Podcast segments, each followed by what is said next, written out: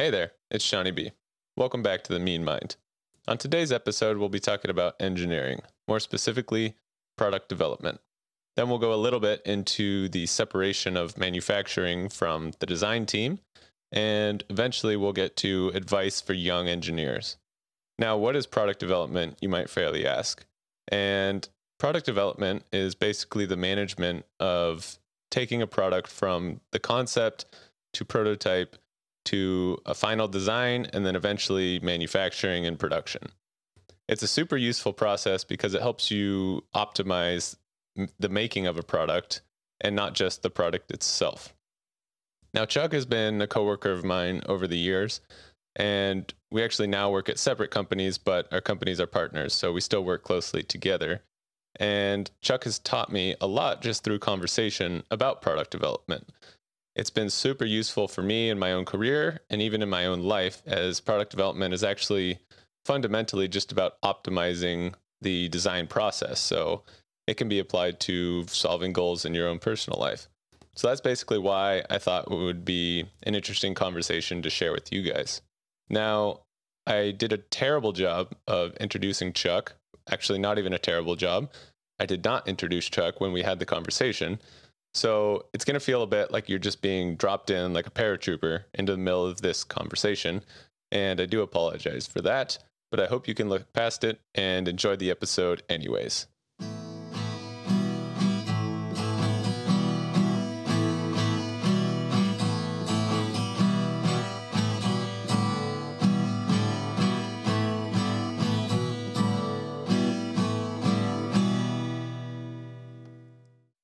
Really, I think what people will need to know first is like, well, product development, isn't that just doing engineering work?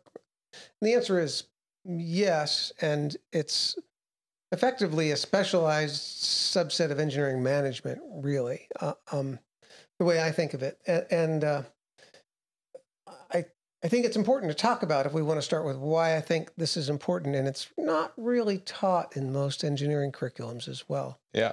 So just interrupt me because I'm going to go, you know, I'm going to go off the rails probably. But um, the thing is, is that, you know, we're taught as engineers like how to not make things break. So we learn like fracture mechanics and strength of materials, and we learn how to make gears hold together and use bearings and apply all kinds of all kinds of all kinds of applied science. We do we do as engineers. Um, it's up to us to to innovate, and that's not really what I'm talking about when product development. But the how do you coordinate the efforts of a team uh, to to build something from the idea that somebody has to getting like product rolling out the door more than one at a time? And that's it's the product development process. And i've always worked in industries that are medium to low volume. So for me i'm talking about dozens or hundreds of things a month. I mean, it might be, and, and we've worked in, in, in, uh, you know, industries where it's really small, maybe dozens a month, but the process still applies. It's probably a simplified version. But if you have dozens to hundreds of things flowing out the door a month, or even thousands, not hundreds of thousands or millions, like like a iPhone or a, a car, you know, washing machine. Those have to be like every bit of the design has to be just completely nailed down in order to not to run at a very high rate economically and not produce scrap. So let's there we go. So let's start. I, so I, there there was one thing that you said that I thought was interesting that innovating is not product development because I I do tend to think of a relationship and maybe maybe you weren't saying they're not completely disconnected but like I I do I almost see the purpose of um product development to make sure you're not inventing and you are innovating something that's actually relevant to the market and what people need. But maybe that's not what you were getting at when you said innovation no, is not product not, development. And, and I'll, I'll, start to explain. Um, but we'll talk about that as well. Um, I think that's more what I would call product management. But but both of them are, are really closely related. So would you say product management is a subset of product development or are you are you treating that as a different? One is figuring out how to build something, and the other one is figuring out what to build. So Mm, I'm talking about how to build. How Ah. I already know what I want. Effect. I, I at least okay. I at least know in the broad scope what I want to build. I don't know exactly what it's going to look like in the end, but I know I have a pretty good idea when I'm talking about product development. Because you're you're taking this idea and turning it into a product rather than the ideation itself, you know, the the, the um and that's a whole different thing that's really cool. We could talk about that. Heck, we could do a whole whole whole topic talk about that, I'm sure. But so product I worked at a company that made parts for heavy duty trucks and that's why I've talked about like this hundreds to thousands a month of, of volume of product because that's what trucks are made. Trucks are made like 50,000 a year, 100,000 a year. Now now the numbers might be bigger, but they're not like cars where they're a million a year. And if we're making something for a truck, um, we've got a there's there's a there's a cycle that this company did. This company made all relatively inexpensive parts for trucks, maybe things that cost less than fifty dollars, mostly less than twenty. You could hold it in your hand, and had maybe ten to thirty parts in it. So these were these were like switches and valves and fuel caps. And people think, well, anybody can do that, but how do you do it for the best? How, how do you produce a new product efficiently? and and then wind up wind up with a product that's cost effective as well because you get beat by everybody else as soon as you miss your margin by 10% or 20% your product will go away super fast hmm um, so this company turned out to be really good at innovating new stuff or i should say managing the development and, and innovating as well but again two separate things managing the development of new stuff. And they basically wound up formalizing the process and it was greatly helpful to to young engineers who uh, who, who signed on because so as there's always someone leading a team of people. If i'm going to design a new widget and by widget i mean like a, a i don't know let's say i have a motorcycle i need a headlight assembly for it you know it's got a box a enclosure and some some pretty things on the front like a chrome ring and maybe it has uh, mounting brackets and things like that but all that has to be designed. You have to figure out how to integrate it with every the work that everybody else is doing. And um, so how do you how do you do that how do you do that work? Um, let me see if i'm getting ahead of myself. I, th- I think it's it's a multi-step process and the process winds up being being uh, very loose in the beginning and very very orderly toward the end. And toward the beginning is when you're just trying to turn the idea into an engineered product and the end is where you've had the engineered product and you're trying to turn it into something that rolls down a production line one two three without any hitches. Hmm and and, and they take really different skill sets and that's the challenge that most engineers face because you if you're really good at the beginning you might not be really good at the end. And the techniques you apply at the beginning don't uh, which is the uh, the formation of of how the product the nuts and bolts of the product work versus the formation of the processes um, So, are, so you're saying that like how to build, you'd break it down into how to engineer something so that it meets the requirements, and then how to manufacture comes after that with how to how to make it come off the assembly line super Right. quickly. And that team really has if you really want to do that well the team has to work together almost from the beginning. In other words the person even the person doing the the the nuts and bolts engineering selecting you know what's what sizes and shapes are these parts going to be? What are the fasteners? What are the techniques i'm going to use to finish it to assemble it? They really have to at least know what happens on the production floor when it's going to be built and not only that but pretty early on in the process they have to bring people in. So Because you're going to design in some amount of technical debt that you're going to have to pay back later in the manufacturing phase, but you at least want to be aware of how much debt you're accruing before you get to that phase and just get blindsided yes. By debt meaning things that you will figure out later on. Yeah yeah. Or things you have Yeah. to do later on whether or not But- you figure yeah. that's a great term and not everybody I, I only heard it you know maybe five years ago or so. So yeah things that you basically punt down the process to get to later and there's some good reasons for doing that occasionally. Um, so I, I envision the process as uh, like a funnel or another person has described it as uh, an ever tightening set of like handcuffs or shackles where your arms are free to flail around in the beginning and they slowly come together and pretty soon your two wrists are just joined together and you really can't do anything except very small uh, changes up uh, there. So most of the most of the processes we did were broken into phases like we like you mentioned. Um, in the beginning you wind up with what am i going to build? and and what does it look like? So if I'm building a mechanism, if I'm building a light switch, it's like, is it going to have a spring? Is it going to have a coil spring or a little beam bending spring?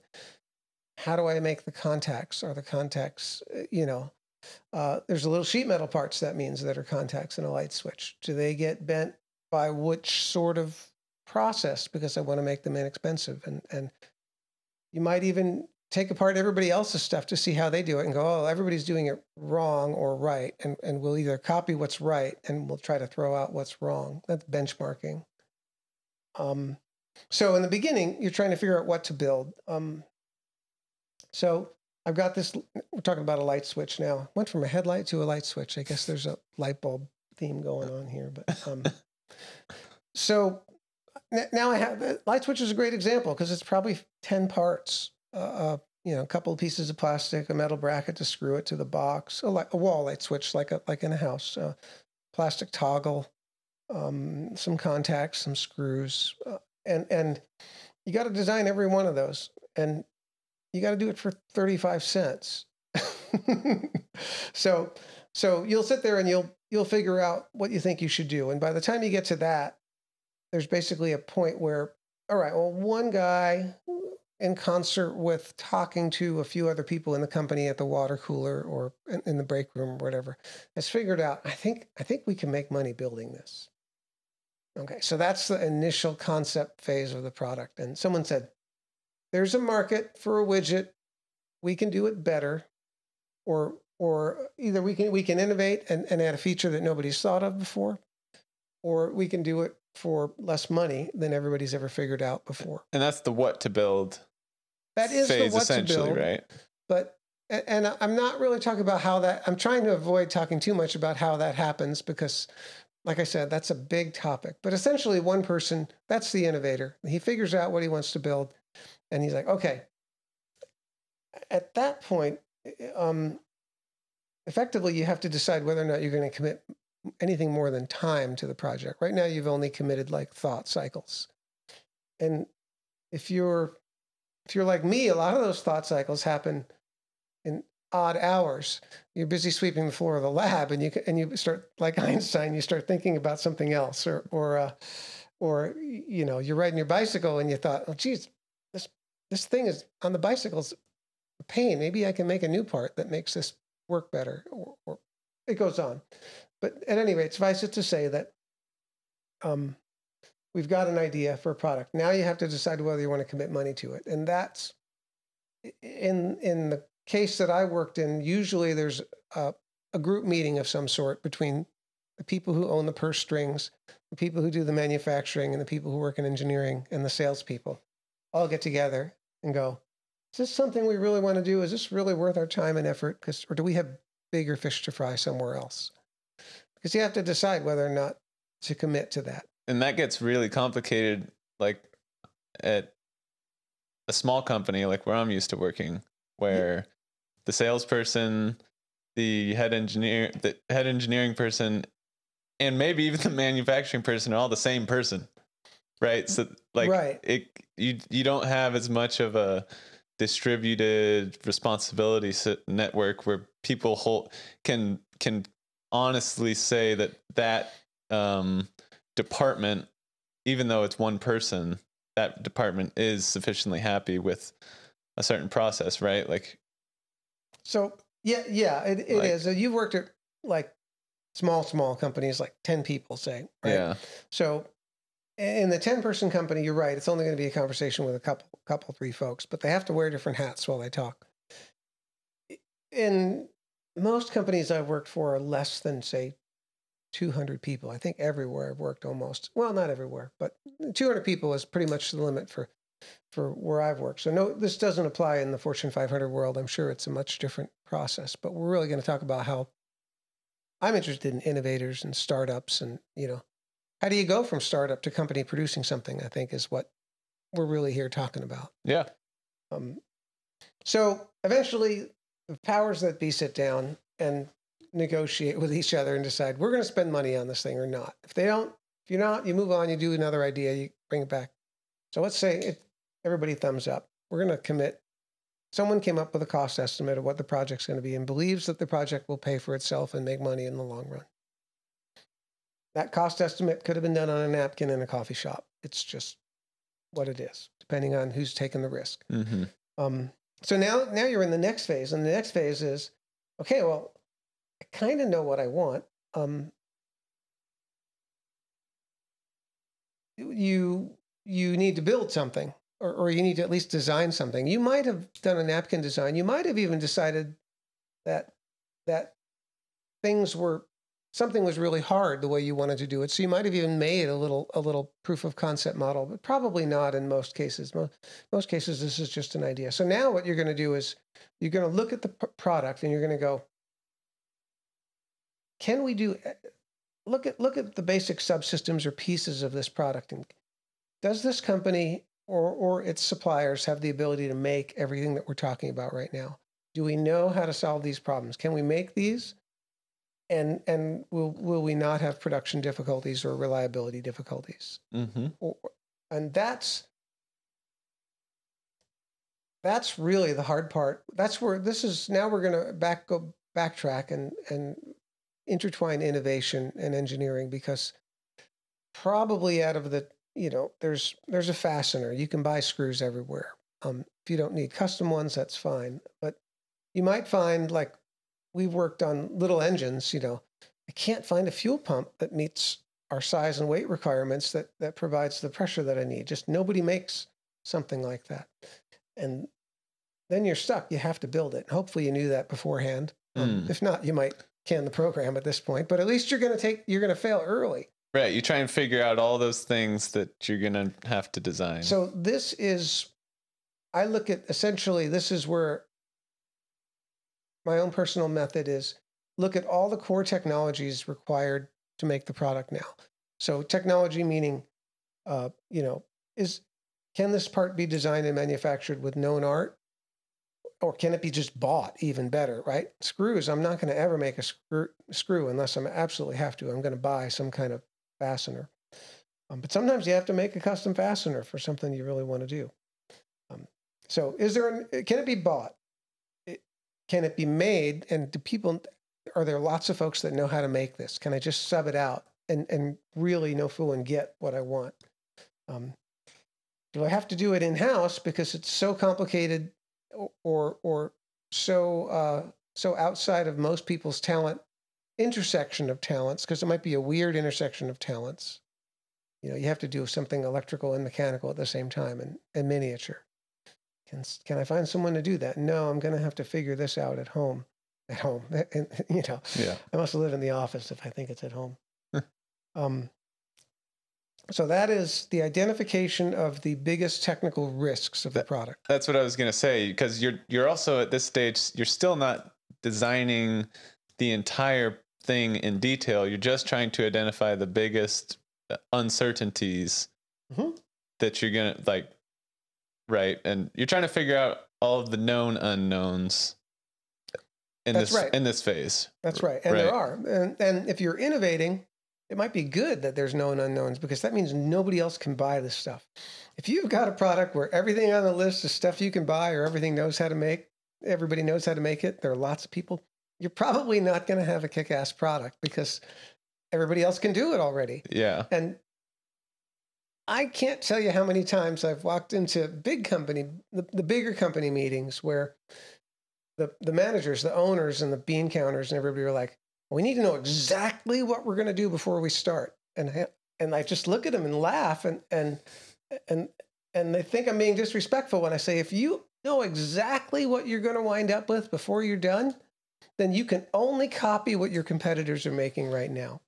You will never innovate if you don't say, well, we're going to stretch the envelope and do something that's never been done before. But we better be careful with our money and prove to ourselves that it can be done before we go whole hog into this project. So you do the hardest thing first. Absolutely. And they hate that because they're like, well, we might fail. No kidding. But um, you'll get killed in the marketplace if you do it the other way. You might kick butt in the marketplace if you do it this way. Mm. Um, just don't fail as too often, you know, and fail early. The cost of failure late is super painful and hard. You want to fail as early as possible. It's Mm. exponentially hard. Fail after you release the product, and it's a great way to bankrupt your company. Yeah. Um, so identify the technical risks, prove to yourself that those risks are manageable, probably by prototyping some things. Mm. Really, really crude prototypes are fine at that point. You know, people call them breadboard or brass board prototypes, but um, if you can if you can prove to yourself that that oh yeah, now I've taken a bunch of different known arts, fused them together, and created something new that nobody's done before. Good. I've I've solved this problem, and I know that I can assign a team of engineers and manage them and get this problem solved. Um, and they may fight me along the way because they're going to say nobody's ever done that. But yeah, the one the person in charge has to know. Okay, so we're about halfway through the second phase now. Um, I'm gonna So we so we've built a prototype at this point. That's what proving the risks are well, at- manageable. At, least a prototype Like- of the subsystems that yeah. we yeah Yeah, you you're yeah.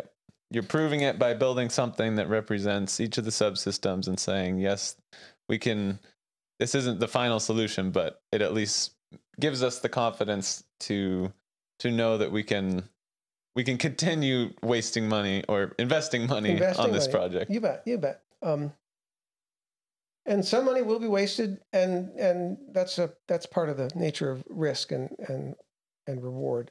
Um, we'll we'll we'll take an intermission from the second phase here, and I'm going to talk a little bit about what goes on in the second phase if you're running the team. A- and the reason why is that if I'm the engineering manager of a small team of guys, four or five people, eight people, you can't really manage any more than eight people. Um, my job is to give everyone on the team enough leeway so that they can fail miserably, but not so much leeway that they can completely destroy the progress of my project. yeah, they can't bring the whole team down with them, right? right, right, right. So this is the this is and this is a fine line, which means that again, some some MBAs might fight this really hard. The manager, for the most part, has to be technically competent enough to to make sure that the risks he's allowing his team to take are not too big. Mm. Um, either that, or the manager has to have one technical leader that he has absolute 100% faith and trust. And he's risking his entire reputation on the success of the project on that one guy. And you know what? I have yet to meet an MBA who's willing to do that.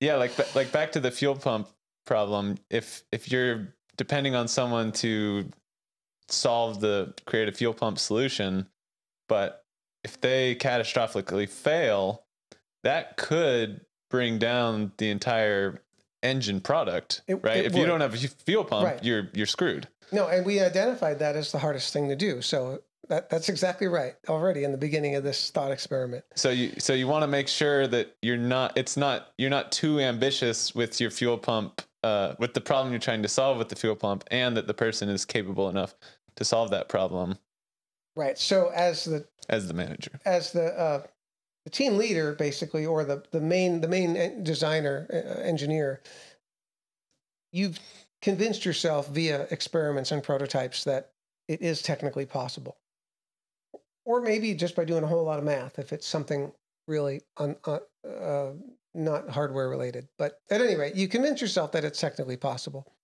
and and, and uh, now it's your job to make to manage a team that's never done it before to to allow them to do something that nobody's ever believed to be technically possible or or that's a stretch but usually the problems are much simpler than that but Sure. effectively that's what you're doing so enough rope so that they can screw up um not enough rope so that they can just drag the whole project over a cliff So so just for completeness, I'll just play devil's ad- advocate. Why do you need to give them enough rope so that they can screw up? No, that's that's an excellent question because so I think it goes along with um, team building, how to make a, a highly functional team. and and uh, my philosophy of highly functional teams are open failure, open success, public failure, public success.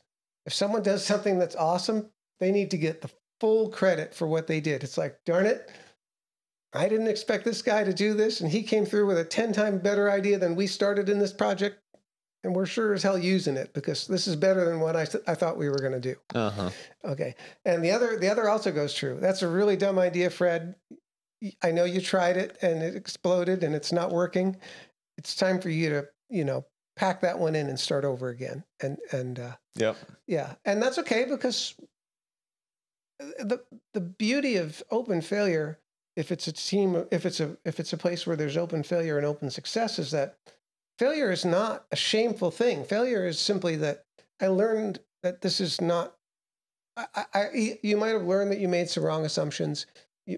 You, there might have been 100% consensus that this was the way to go, and everybody learned that this was just we we really bit off more than we can chew, and and we through through our own hubris we thought this was an easily solvable problem that turns out not to be. Um, everybody learns, and and if you can create an environment where it's a learning environment, not a shame. Oh my goodness! Don't ever make a mistake because we're going to lop your head off. If you'll never innovate within a company that has the, the thing where everybody who fails gets you know gets beaten. Yeah. It's just ridiculous Yeah. because the, it's the nature of you know. Now, yeah. So so open failure, open success. The team needs enough leeway. Try not to allow anybody to really ruin the whole project. Um, and uh, yeah, so some people will have lots of rope, and some people will have a little rope. But hopefully, the idea is every time they work on a new project or move to a new phase, the rope gets longer and longer, and that means you're developing your your employees. And yeah, and sometimes they get better than you are, and that's okay. Uh, yeah, managers. A lot of managers are afraid of that, but the really good ones aren't. Yeah. that- Yeah. yeah. It's yeah. Yeah. So that's the uh, phase two intermission there about team team uh, leadership. So wh- where were we with phase two? We had just figured out that we had stuff that we needed to to to prove to ourselves that worked. We did that. So basically, at this point, you design something. You're gonna So does that so does that mean you just take the prototype, band-aid it up a little bit, and then take it into production? no, yeah, yeah.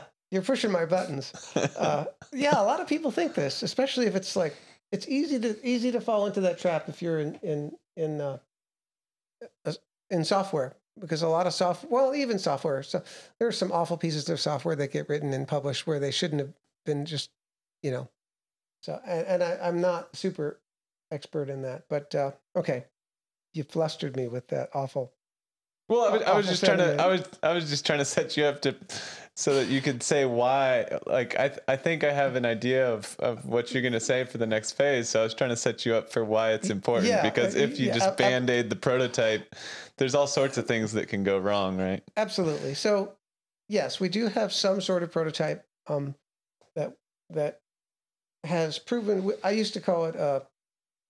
That's a breadboard, basically. In the beginning, we had a concept. Now we have a breadboard prototype, and and we agree that all the technology here is doable. The company can bite this off and actually turn it into a producible product. So, um, it might even be operable, fully operable, but it might be ugly. It might be the size of a washing machine, and eventually it's going to be an iPhone. But it's still a prototype. It doesn't matter if it's you know And it, it might be much more subtle things too, like environmental resistance or Mm. or performance uh, uh, specifications, right? It's it's it's not always going to be these obvious blaring things, but if you've done your homework, then you'll know that yeah, we actually have to do something more serious, right? Right. So again, we're at we're at the end of phase two, which is sort of the breadboard prototype stage or the, the prototype stage, we'll call it. And again, you should have a meeting of the minds and and decide again, are we fooling ourselves? Or, or is this really a product we want to be doing? The Mm. salespeople need to chime in. Yes, we're the guys are still bugging me for this. No, we while you guys were working on this, Brand X came out with something that just kicks your clock, cleans your clock, and Yeah. and uh, this is And- just throw this one away. Human nature probably doesn't like to give up so easily No, once they've started, right? So you probably have to like overcompensate and bias towards canceling the project more like you have to prove to like the burden is on proving that the product is still viable not the other way around of of just assuming it's it's viable right, and the sales guy hopefully will chime in and go, "I can't sell that now." Are you kidding? Mhm. Brand X has a product that's ten times better than that already. yeah While you guys were busy working, they they did it in secret and came out last month. yeah So you want to know that. or the engineer has to say, you know what, this might kind of work, but there's no way we're gonna make a a real working product at scale that meets the cost or meets the performance that we actually need to provide. Right, like the engineer also has to has to foresee a little bit into what's actually possible beyond the prototype. You you're you're right, and and uh, I mean you could look at it this way. It could also kick this back. If if it really if it went south and at the if you had this meeting and everybody sat down and goes, well, I don't think. I think what you made, I think we can. There's a couple of answers. One is that yes, we can make this product and we can make it for the price that we intended, but it's no longer the right product because something changed in the market. So that means you might have to either throw it away or go back to the concept stage again if you're looking for something similar. You're at the wrong price point or the wrong feature set or or the, the yeah. Um, but at at any rate, you have that meeting. The salespeople, the bean counters, the sorry, the accountants, um, the uh, yeah, the managers, the owners, all the st- stakeholders uh, get in there and and uh, hash it out. The, the manufacturing people for sure as well. Um, and uh, if it if everybody's in agreement, you move on to the next phase. And uh, there's some kind of weighted process for doing that, but it's you know depending on how big the company is, it's either an informal meeting or a, or a ranked you know ranked formal process. But that's not really that important. The important thing is you had the talk with everybody, and everybody's going into the next phase eyes wide open. Uh huh. Um, so the next phase is actually doing the really, really nitty gritty detail engineering design. And Mm. this is where this is where the handcuffs come out.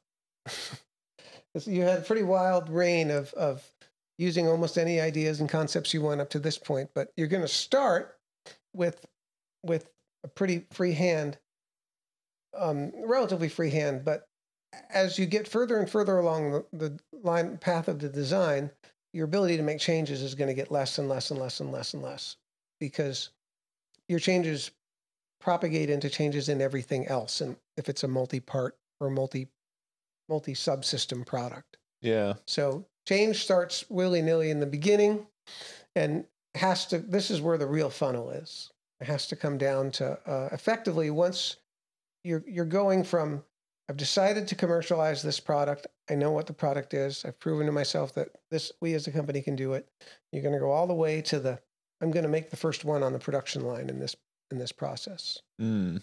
um, so you're gonna you're gonna do two things at the same time, and so you really have two teams involved now. Now the the manufacturing team and and the design team are effectively equal partners.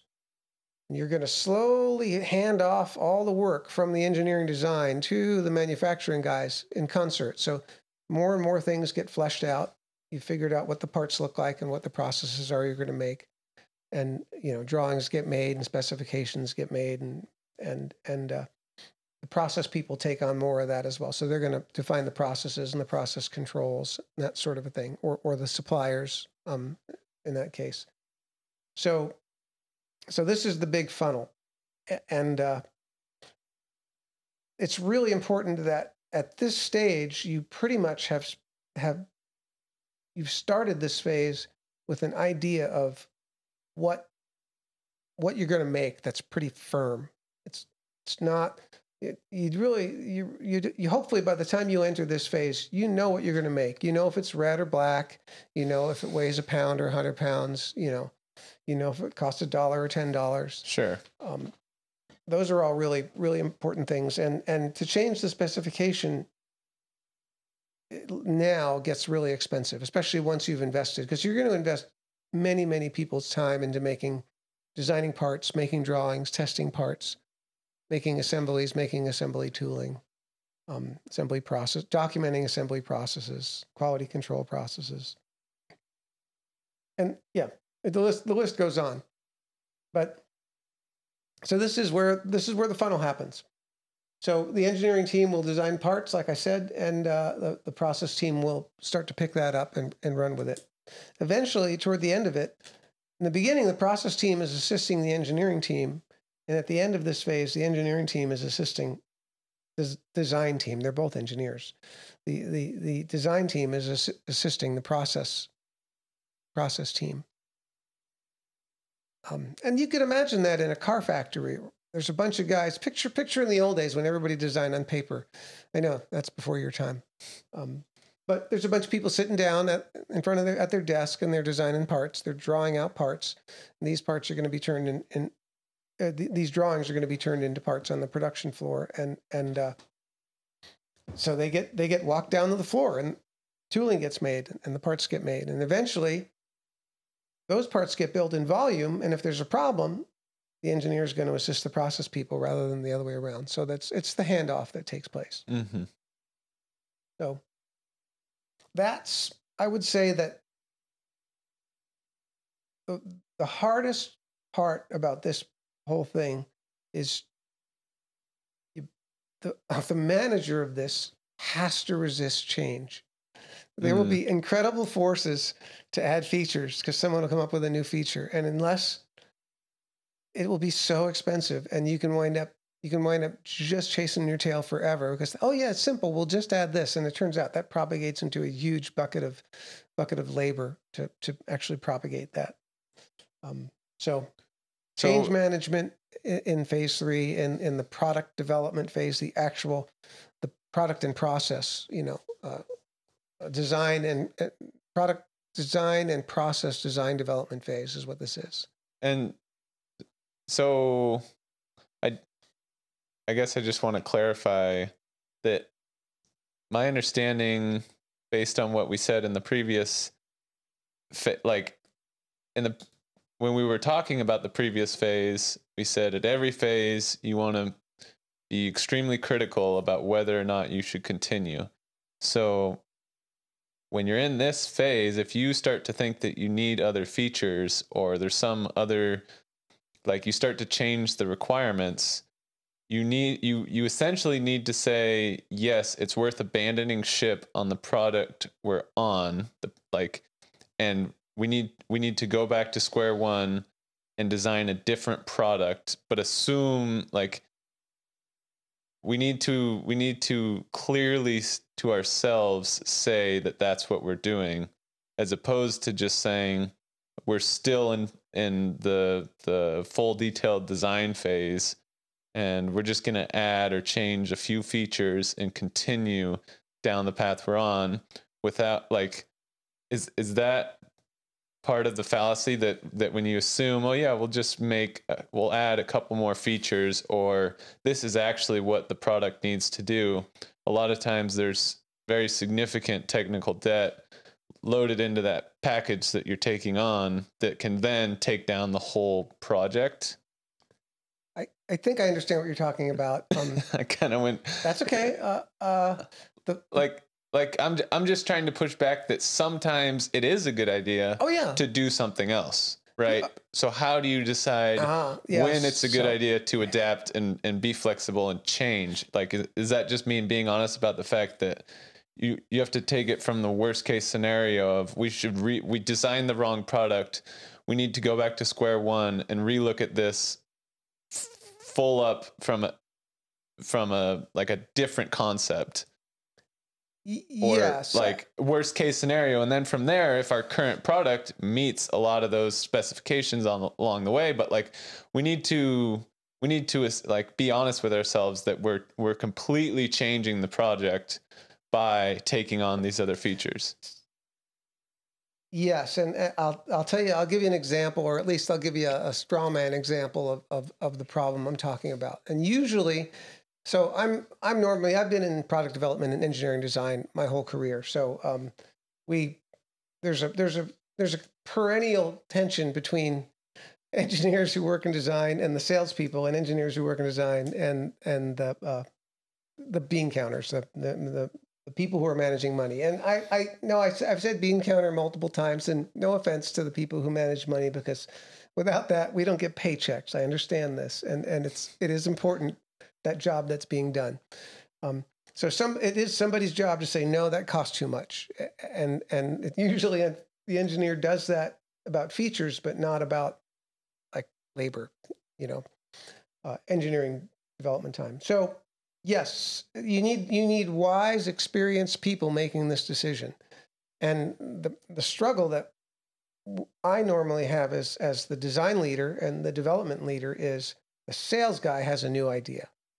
It's like I'm sorry, I great, that's a new product.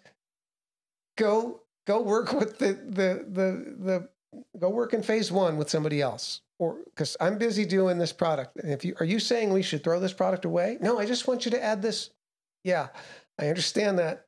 Eh, now, granted that there are occasions when that happens where we find out that there's something that we can easily do to change a product to add a lot more utility to it, and we're in the middle of design. But but the the way I see it is if you're in phase if you're in full detailed design phase and someone says oh, we need this new feature. Why? You, if you're going to do it responsibly, you need to at least take that feature and anything it interfaces with back to phase one, back to the concept phase. And then you need to expedite that feature through the prototype phase and then the full detailed design phase and and you need to when you say okay we're going to take on that feature you need to say this is the time and resources we're going to allocate to put it through the wringer as well. Yes. Yeah, you're absolutely like, right. And and I've I've never I've never actually experienced a team that's that's like said, okay, we're going to put the feature in phase one. They it just basically you go through all those processes while you're sitting there in your in your third phase if you're going to add a feature. But yeah, and the most important thing is that when the person says, I just need this one little feature change. It's like, look, every feature change negotiates cost schedule. You're, you're, you're changing the performance. So project management, product design is all about cost schedule and performance. They're giant opposing forces in, in the engineer's world. Yeah. So, oh, you're going to change performance. Great. I get to change cost and schedule. Well, no, no, you could just, it doesn't work that way. I'm sorry. If you're going to tell me to put a new feature in, I'm going to tell you what the new schedule and cost is going to be. Which that's essentially like phase one is like, what's it going to cost to make it? Can we actually make it? Can we make money on it? So that's how you keep yourself honest there. And then phase two is like, can we actually make it? Is it possible? So that's the performance. So, and then if you get through those two, then it's like, okay, yeah, yeah. this might be a good idea and let's bring it into the full and people full expect to have it for nothing it's like it's so easy all you have to do is and fill in the blank and i'm like yeah that's easy to say but on the other side of the wall where we are there's implications of what you're asking for and it's going to take time and cost money. And it's not zero. So as long as we agree that it's not zero and and we can negotiate a number on both of those i'm golden. Make all the changes you like. But if you ever ask me to make a change without negotiating, you know, a, a, a, performance change without negotiating cost and schedule, I'm gonna I'm gonna look for a new job soon if this happens more than more than a couple of times, because you're basically asking for things that that are unreasonable. Yeah. Mm. I mean, do you go into a restaurant and, and ask for, you know, well, I'd like a baked potato, and halfway through the meal, oh, could I get a steak with that too? And uh, yeah, I'm not paying anything more, and I want it right damn now. yeah. Yeah. No, it yeah. doesn't happen. It, yeah. It's so that's basically it's an exaggeration, but yeah, no, it, it it gets the point yeah, across. Yeah. So so so is that? I think there's a little bit more at the end, but is that the meat of of the like? Is there is there another phase in your so mind? There is, and let's also in some some organizations split this this design phase process product design phase process design phase into two almost. So you effectively do all the design with the help help of the process team and then the process team owns it. So the ownership changes formally in the middle. It's like okay we've got a full draw engineering drawing package and everybody signed off on it and design engineering and process engineering and now process engineering is going to take this on tool it and make it happen. Um, okay so that's that's how that happens. Um, and then what happens when you make tools and you find out that some of the ideas you had weren't so great ideas that does happen. Yeah. And the answer is if if you didn't catch that in the previous breadboard prototype phase and, and you and you made a mistake, which mistakes will happen, you, you just have to eat that. And that's where that's where, okay, we're gonna have to make a new tool for this, or we're gonna have to add add more parts that we didn't think we needed. And so would the and or the would the solution to that be that when you're in the prototype phase and the development phase to to use all of the process as many of the processes that will be the final process for manufacturing like use the tools you're going to use in the final um final uh production phase as opposed to doing other more expensive faster Oh, when like, I was making the prototype, you mean? no, so I'm saying like once or yeah, so while you're making the prototype and then after that, once you're making a full like you're developing a, a full actual uh like so I guess the prototype would be like a proof of concept breadboard. We'll call it the breadboard. And then after that, it's probably more applicable when you're in when you're in the the first fully working prototype phase. When you make that, should you try and use all of the processes that you think you'll be able to use when you manufacture it at scale and at, at larger volumes in the end so that you get out those bugs Yeah. of So you can see that this this we put a we've bitten off a big chunk of work in in this in this middle design and development phase. I mean, this is really the whole meat of product development. And you could you could split this up. I mean, there are times when you might even re-prototype something like like okay, I I'm going to make if you're going to make bottle caps for injection molded bottle caps, right? You might have a tool that has 24 cavities in it, make 24 caps every time it does an injection shot. Well, if you're going to prototype that, you might prototype it with a one cavity tool uh, made out of Mm. aluminum that can't work more than a thousand shots. But who cares? It, it's you're going to get a hundred parts to put on your desk and play with, and hand over to the sales guy and go, "Is this what we're looking for?" Oh yeah, that's awesome. No, that sucks. I don't want that. Make a new tool. So that's that's every every every throughout every phase of this, you have to have good judgment and understand the appropriate application of technology. It, Yeah, so that's that's uh, another situation of foreseeing the technical debt when you're like when you're when you're imagining the final manufacturing processes, you're you're assuming the technical debt between that final process and how you're going to make the prototype and you're saying yes we can take that on and we can solve that problem but you're not always going to know for sure that's right. most That's right. if you're innovating like you said you probably won't know for sure Everything I've worked on always has a handful of bugaboos that happen in this design phase where you start to get to the process tooling. You're like, oh crap, this is not such a great idea after all. And, and, and you run through and fix that. You basically fast track the, the, the, the slide back to, okay, did we do the right thing and, and bring it back forward again? But you bake that into every, every schedule when you're an experienced d- designer. You know that that's going to happen. It's Yeah. just, um, but we talked about like bottle cap and tooling. You know, nowadays people would be like, maybe I'll 3D print the bottle cap. That's great, but but what if the properties are very different? You know, 3D printing might used to be really non-isotropic, where the layers didn't stick together very well, but now they're Yeah. pretty isotropic. But uh, you know, and bottle ca- and injection molded parts have flaws in them, like knit lines, where the plastic goes around an obstacle in the die and then meets together cold on the other side, and it has half the strength on that seam line. Yep. Um, these are all things that, again, experience will tell you, and and uh, but you have to have parts that fail, or or the usually the experienced guys. How should I put this? Well, this is one of the important parts about having these meetings, uh, because the experienced engineers will, when you're preparing to do your presentation for the for the for the meeting at the concept phase where you're presenting and saying should we spend money on this? Or for the meeting after the prototype phase where you you again you're going to meet with the management and and and say should we take it to the next step and commercialize this?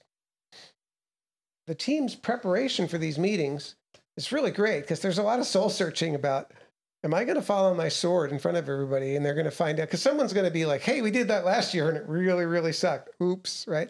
So you're going to talk to all the experienced folks and and try to gather knowledge. You're going to try to hoover up the knowledge from everybody else in the company before the meeting, mm. lest you go into the meeting and fall on your sword, which I've only learned by experience, mind you. so, yeah. Do you do you have any stories? Not, specific not stories? There? One, I, I, had a great manager who. Uh, second intermission in uh, in the development phase here. I'll do this here. Uh, yeah. So I had a great I had a great manager. Um, he was a temp actually, which was really wild. But we were in a company, this truck part company. It was growing rapidly. We went from I don't know, eight engineers to 21 engineers in three years, something like that. It was really, really fun, super bright guys, like five experienced engineers that just knew everything about everything, uh, and ex Caltech, JPL people. It was shoot, really fun. Um, anyway, so this this manager, I went to a design review meeting for one of these phases, probably like phase two, or probably probably even after that, and uh, I just got hammered. I just everything I did and said came out wrong. I think it was actually when we were we had commercialized already and we're trying to get to to to uh to to release tooling. So again, it was that split phase two where you do the design and then you commit the money to tool it. Okay. Um, and they asked me questions and I didn't have answers for them, or I did have answers and I went into technical detail. And then they really started questioning me about the details of my technical solutions. And you can just go down the whole rabbit hole if you're talking to really smart people. And I came out of there and Roger, the guy's name was Roger, said, uh, You fell on your sword in there. I'm like, what? He's like, It didn't have to go that way. like, I, I don't understand. I really didn't. I'm like, what's what are you talking about? I tried my best and and it was a really tough room. He's like, "No. You you provided the wrong information to the audience. Mm. The, the the people that you were talking to didn't want to know what size screw you needed and whether or not these threads would work for this or you know just he listed a bunch of technical details um, he said they want you to put your hand on the table and tell them look i know that there's a few things that are upside down on this project right now the team has a good handle on what they are and a plan to solve them. And this is the schedule and cost that it's going to be to get it out the door. That's all they want to know. We got it under control. Everybody's working together. And this is this is where we are. That's all they want to know. And you just need to keep repeating. I already told you that, you know, we're solving these problems. This is what it's going to cost. We're going to get this done. And I tried it. And sure enough, Nobody calls you on that once that happens. They're like, it's going to be okay. Yes, yes, there's a cost overrun or a schedule slip, but I've got good people on it and it's well handled and we're 80% of the way there already. And here we are. Mm. Yeah. So they just want to be told that everything's going to be okay so they can go back to their other things they're worrying about running the company. Right. They're not. But, they're but not they worried used, about what screw you're using or all but, the things that you told them. Well, but they they are. They were way. worried about the implications of that, which is what you weren't saying, right? The, the, implications being that yeah, we're good to go. We got it covered. Well, yeah, and and these were all the company was all run by engineers. So so the guys, most of the guys who were managing used to run projects, so they did know like all the processes and and and uh, things that you know design foibles that you you come across when you do this. So they almost like that. It's like, oh, I can go back to problem solving instead of the management that I'm doing right now. Mm-hmm. Just you just want to keep them with their manager hat on. You don't want them to put their engineer hat on when you're in a design review, uh, uh, a team meeting like this. If it was a design, review, it'd be different. Sure. But yeah, so Roger didn't put it that way, but that was really the answer: is make sure they don't let them put the engineer hat on. Yeah. Yeah. Um, so you, so you were the you were responsible for the design. Like the you were the guy saying, yeah, first you were the guy saying, yes, we are capable of building this. This is how we're going to do it, and maybe t- dipping your toes into this is how we're going to manufacture it. Right, right. And I was in this particular case, I was, you know, we had some screw up, you know, some some problem that we didn't anticipate in the design. We had to fix it, and that's like I said, those are normal, but it's you have to be able to manage those with grace, and and that was, it was, I learned a lot about managing up from Roger. Roger was was really really talented in that regard, and he was, yeah, um, interesting guy. So, is that process that we just discussed? Is that the process that you developed for you? At the beginning, you said that you made a process for product development. I thought. Oh no! I mean, this is this is not this is like you, I didn't make this. This is. But what did, didn't you say that you made some process for some part of this, or maybe I misheard you? I've written the product development procedures for a couple of companies I've worked at, but it's it's all some function of this. And actually, a lot of this came from um, the big three auto companies back, well, at least in the '90s when I was working there. They had a thing called the advanced quality planning process or something. But effectively, it was like a five stage model of bringing an idea to the production floor.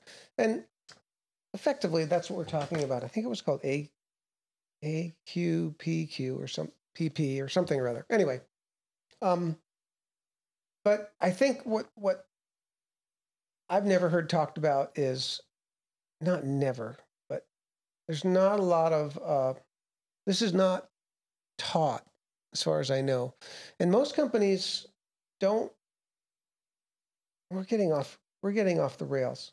I don't think Um, we are. I okay, think I think okay. we're. I mean, unless you, No, I that's didn't. fine. There's one this is phase. exactly where I wanted to go. Well, let's do the phase and then we'll. Yeah, Because yeah, that's yeah. exactly where I wanted to go next. So let's finish the. So what is what are we really talking about? Is what it is. So the last phase is basically you've you've you've gotten it all the processes figured out, and you you run the first few items down the assembly line, and and basically after that you have to run at rate at the normal production rate to prove that everything's going to flow smoothly.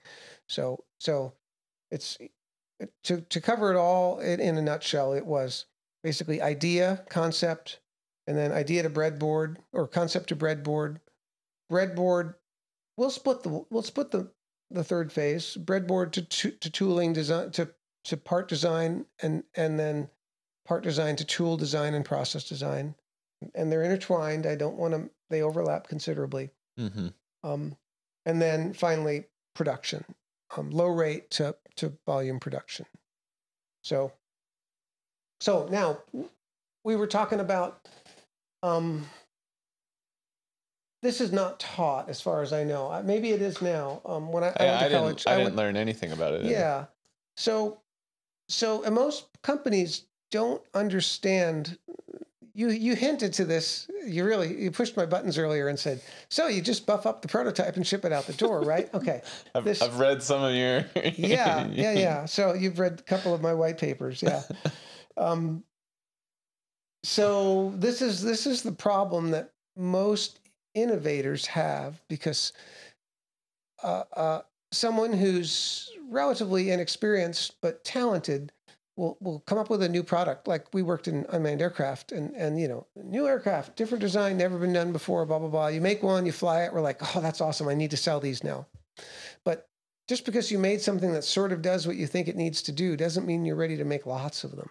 Mm. And, and you know, what if it was all held together with spit and bubble gum? Well, maybe it was. It- certainly, the engineer thinks it's a masterpiece. The the creative engineer thinks it's a masterpiece because look, I had nothing and I bought this pile of parts and now it flies. Okay, well, the manufacturing engineer looks at it and goes, "You had a pile of parts, you tied them together with some spit and tape, and it flies." And you want me to make them? I don't think so. yeah, so this is this is the reason why we have a product development process is that that you're going to force people to make stuff that's very difficult to build. Um, and that question or point you make actually better points out why do we make prototypes? We make prototypes to simply prove to ourselves that we can actually make machines that do what we expect them to do, and we can make them hopefully with similar processes to what we're going to use in the long run. But maybe not. A lot of times we we are only interested in how certain parts interact. So we'll use very crudely built you know off the shelf stuff you could turn a bicycle into a uh, you know something else uh, uh, uh a tractor if you welded enough bicycles together uh, uh, and and it might be the expedient way to do that or a bobsled or something you know I, I, yeah um, so you repurpose what you have because it's fast and effective to prove to yourself that you can build these things. But that's a prototype. A, a product is something that's that's a unified, you know, easy to produce, in quality, at, at rate, um, uh, product that's consistent. It kind of like the ability to scale the the production of the mm-hmm. of the design, right? If you and so so now we're going to go into that's a we're at a good we're a good point to switch to switch gears a little bit. Um, so basically, what's wrong with American manufacturing? huh? Well, it, it's not American manufacturing. I, I should say it's uh, it's over the course of my career. I've been like thirty plus years in engineering design. Um, I I watched all the all the manufacturing get offshored. Not all of it, but a large portion of, of manufacturing uh, work get offshored. And it saves a lot of money because there's there's tremendous cost benefits to uh, to low cost labor. But and it started with commodities, boom boxes, cassette recorders. Then it went to dishwashers and you know washing machines, and then it went to cars, and uh, it culminated in um, jets. Boeing basically offshored not only their. I I lived in Seattle for 30 years, and Boeing was a pretty pretty amazing anchor in, in the Puget Sound area, and uh, something that everybody was really proud of. And by the time I left five years ago or six years ago, nobody was proud of that company at all. It had already left, pulled its headquarters out, and it was in the middle of 787 debacle. Basically, what they did was they basically said, we're not even going to do engineering anymore. We're just going to write a few specs and, and we're going to let design build contracts for all the subsystems. And they tried to build the 787 that way. And this is the rope. This is this is the rope analogy in the worst, most gigantic fail possible. And mm. it's like we just gave them all the rope they needed, everybody. And then they found out that holy crap, we got a whole airplane, but we don't have, I don't know what it was, but wings. And the fuselage section from one company doesn't fit to the fuselage section we bought from the other company. And the list goes on. It was just nothing but integration problems. And eh, yeah, and they outsourced their batteries and they caught fire. And, and uh, eventually they didn't even fix the battery. They made a more fireproof box to put it in. Holy crap. I'm flying on a 787 with with an incendiary device that's wrapped in a really good blanket so it doesn't set the airplane on fire. That's really nice to know. Now that's that that may be, not be the case now, but that's my my engineer's perspective on what I read about early on when the fix was in. Um, so don't liable me. I'm not uh, I'm not slandering. I'm not privy to the actual details, but it sure seemed that way. um, so so yeah, and uh, it just doesn't work. And it was all this was all uh, all driven by the best I can tell is best and brightest minds in the, in the business industry did this, you know, and they all got rich, and uh, and now what's everybody's like maybe we need to bring that back because during the pandemic too, um, we can't build anything. Yeah, there you know can we get we can't even make silicon here in this country. Um, so because eventually silicon got farmed out to the to the third world or to the to, to the southeast asia because like, we don't need to make integrated circuits. We just need to design them and have somebody else fabricate them because that's a commodity now. But okay. So lots of bad things happen. But nobody talks about the really the worst part about this whole thing. And I think this is this is the worst part about moving manufacturing away from the design people is that in order to do innovative design, you have to understand what processes are available. In other words, what what tools are in your toolbox in order to build things. And if you're half a world away from everybody who has the toolbox and you never get to look inside it, um, you will not know. Effect if they come up with a new tool you won't hear about it right away. And all the companies i've ever worked at i can w- walk the manufacturing floor and find out every process and every tool that's used. And i've never met a design engineer that wasn't welcome walking down the engineering floor to see what's going on. And uh, sometimes they really surprise you because they did you asked them to build things one way and it turns out that yeah your ideas were dumb and they came up with better tools later on. And uh, wow. And then they yell at you for not for spending too much money on stuff that didn't work which is a good thing to get yelled at for if you're an engineer.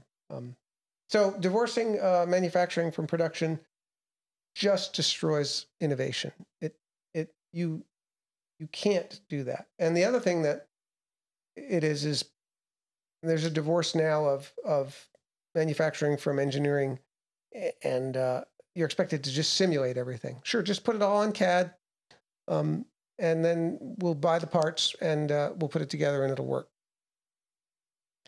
And it never seems to work that way. So I I uh, had a really good friend that left the truck part company that I t- talked about earlier, and uh, he said uh, he was working at a, at a at a design firm, a well well known design firm in Seattle that did contract design and manufacturing. They did things, all kinds of really innovative stuff. Um, but they would take on big projects like designing photocopiers or kiosks or all kinds of things.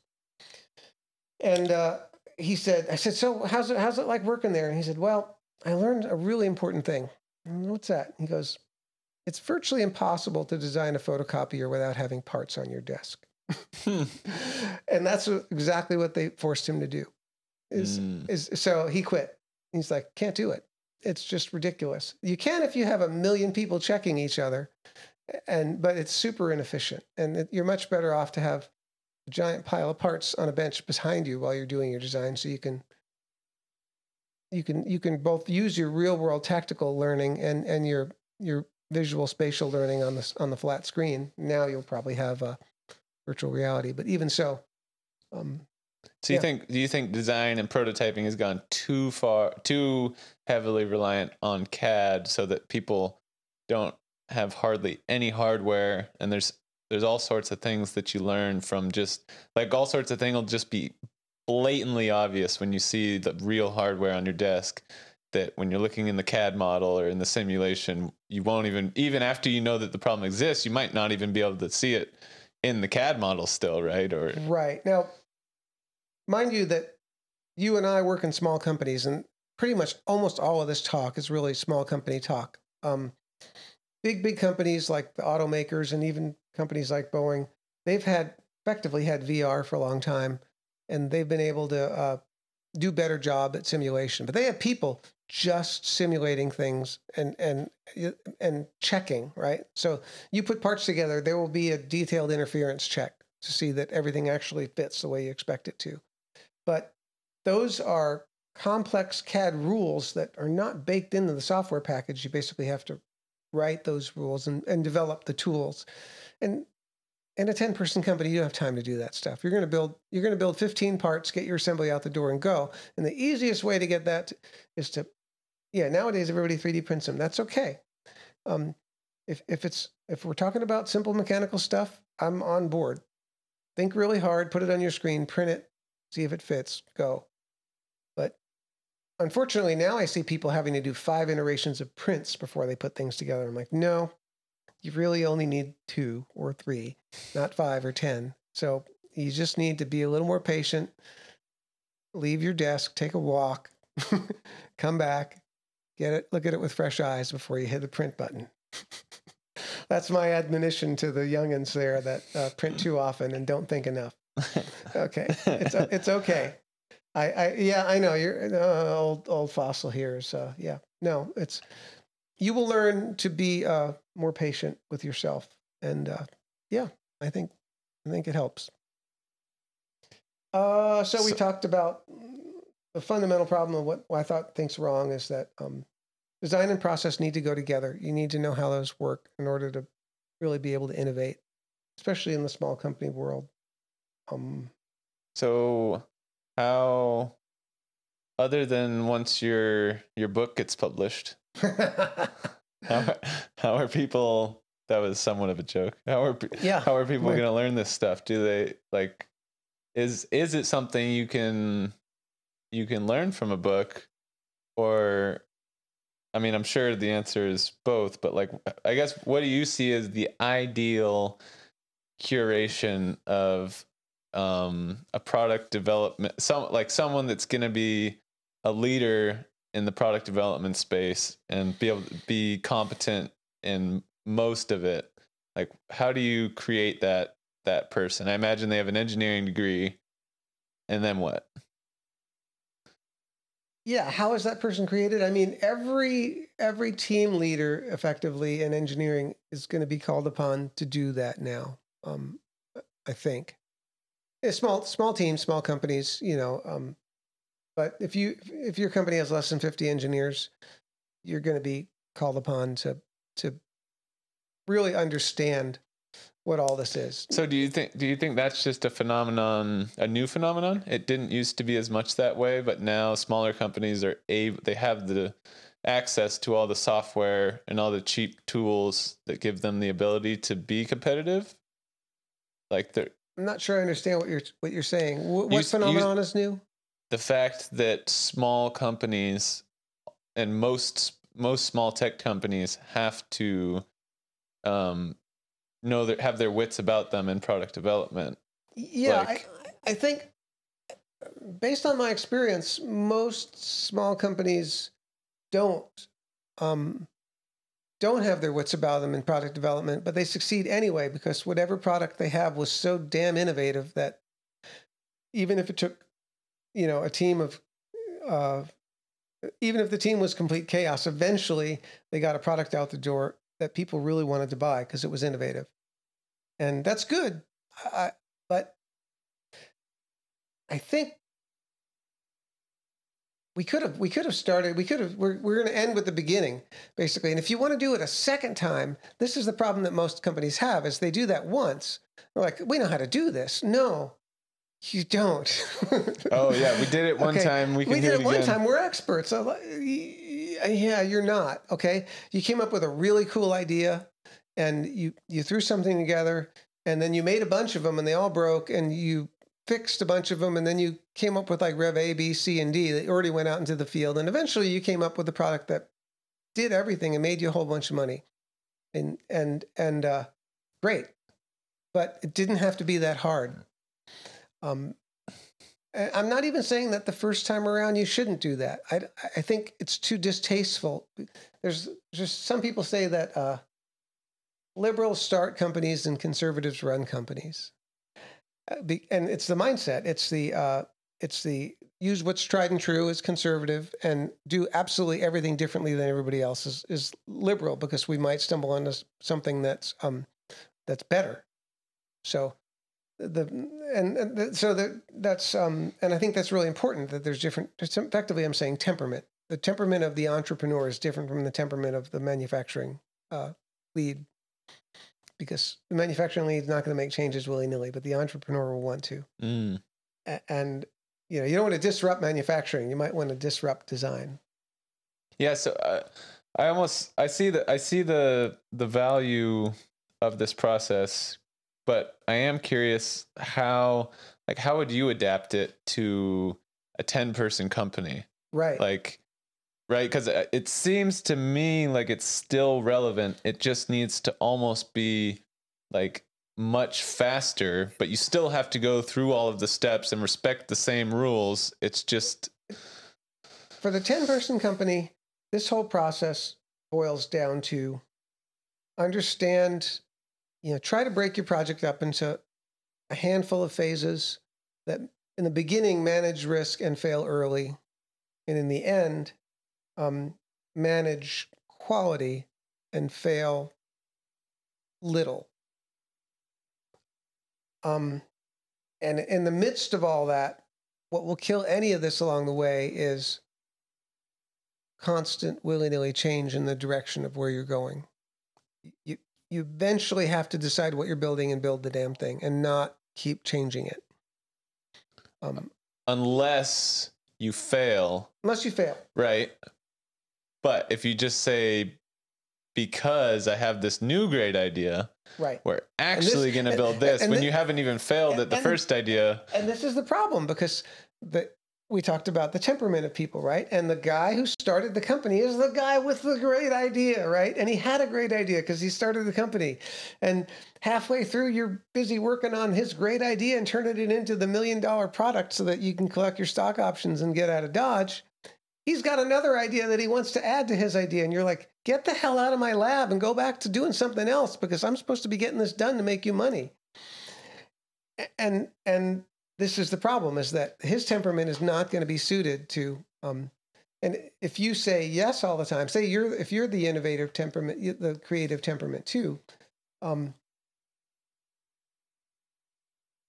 then you'll just get you'll and get... you'll be sucked into the vortex and you'll never you might not you may get your product out but you may not. You, the chances of getting your product out are lower. Uh, um, and i've seen it go both ways.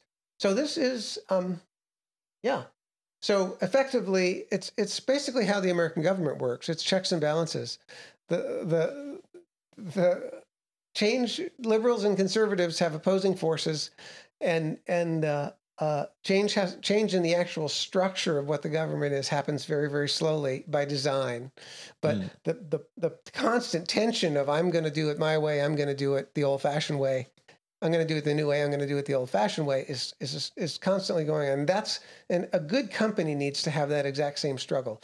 The system needs to change slowly, and this is we sort of talked about the system, and then the struggle happens happens in real time. Uh, um, but if you don't have any, if you don't have any, uh, a good manufacturing representative that represents the the, the calming force in the constant change world, then you might shoot yourself in the foot um, yeah.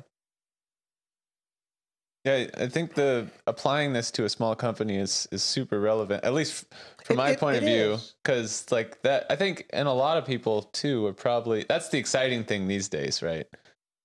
Everyone wants to be part of a small company, a startup, and do something innovative and have the freedom, but still have the potential big upside and yeah, and just realize that when you make the first ten of something that looks like a looks sort of like a product and works sort of like a product that you're not ready to build the product. Right. So, that that's effectively what we started out as and, and we're we're getting back to is that that means that you've proven you can do it. Now you actually need to go down and do all the hard work. Um, and I would say if you're really an innovative creative type that that doesn't want to be bothered with that, and I can understand there's a great reason not to be bothered with this is to come up with a manufa- find a find a turnkey manufacturing partner that can work with you. And he that manufacturing partner will surely say, if you change performance, I will change cost and schedule every time you sit down and meet with them. It's just like when you're getting your house built. If you sign off on the plans to have your house built, and then two thirds of the way through you say, no, I don't want a tub, I want a shower, it's going to cost you.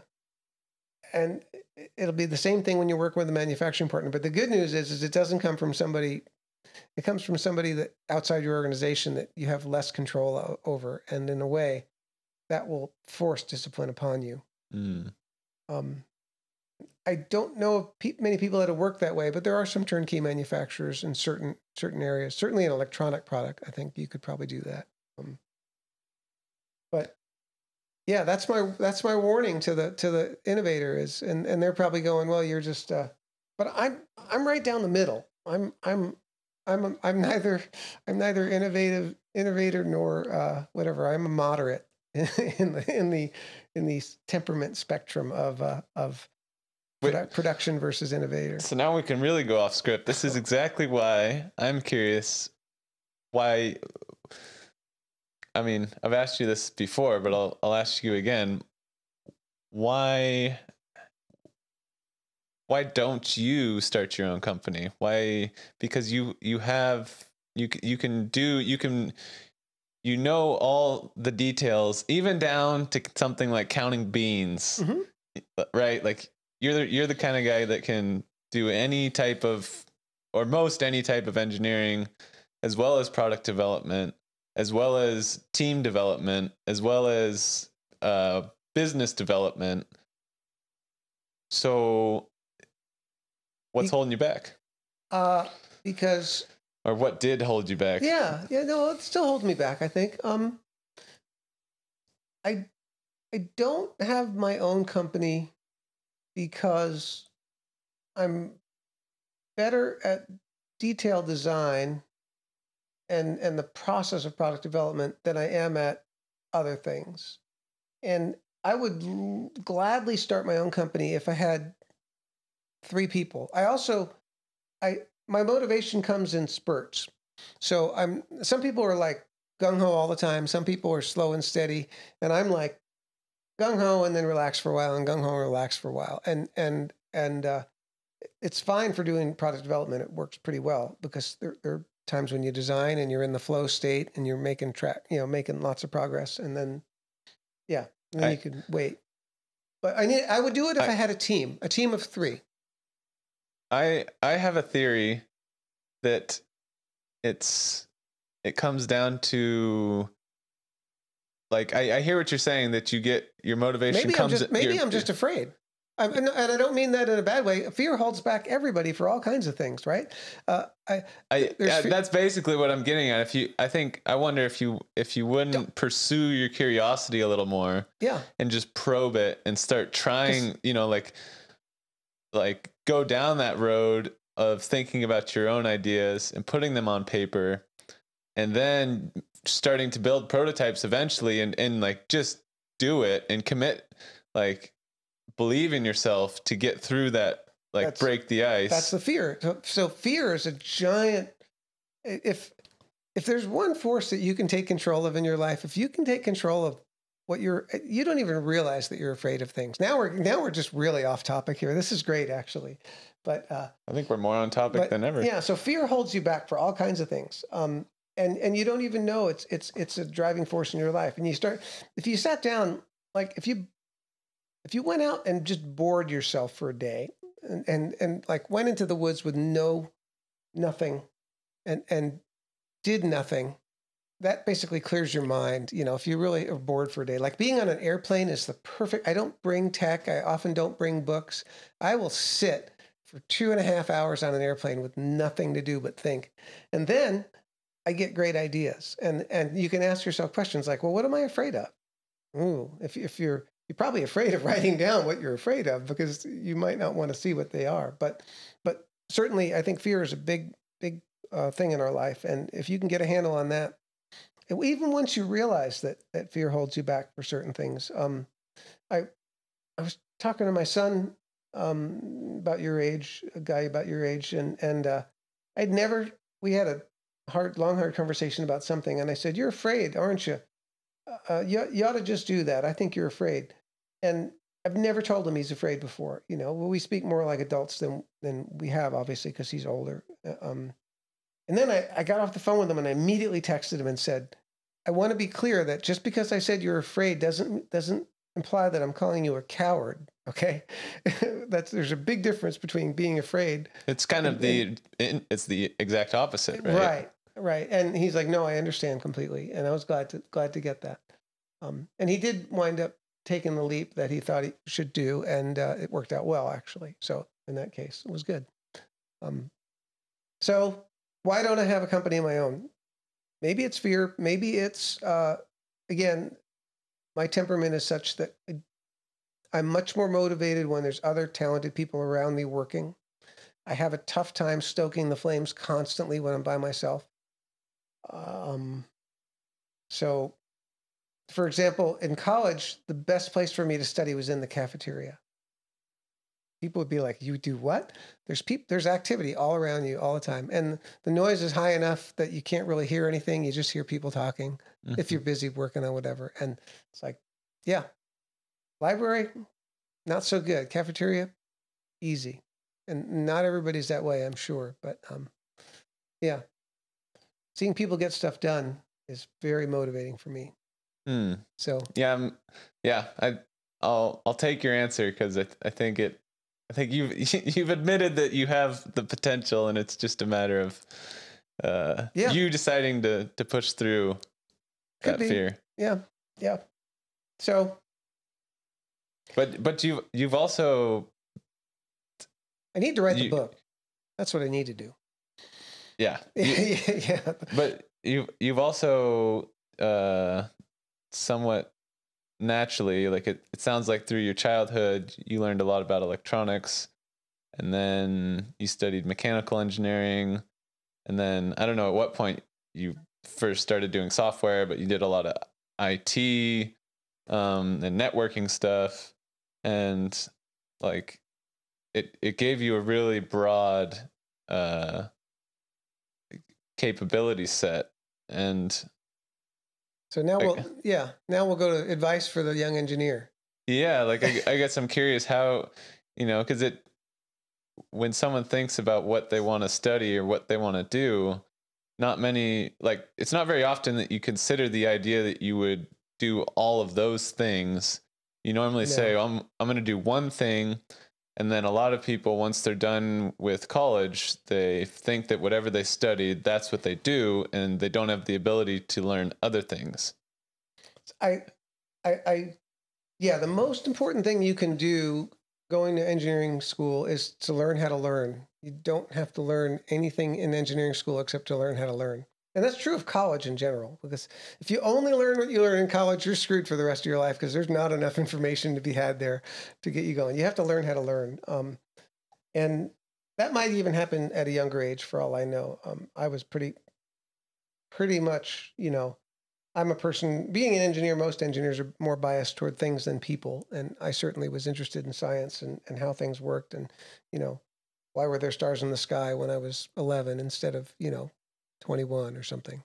Um, so, advice for the young engineer is well, I'll, kite from Scott Adams, who, uh, who you'd think that the writer of Dilbert wouldn't have any words of wisdom, but he actually does, occasionally anyway.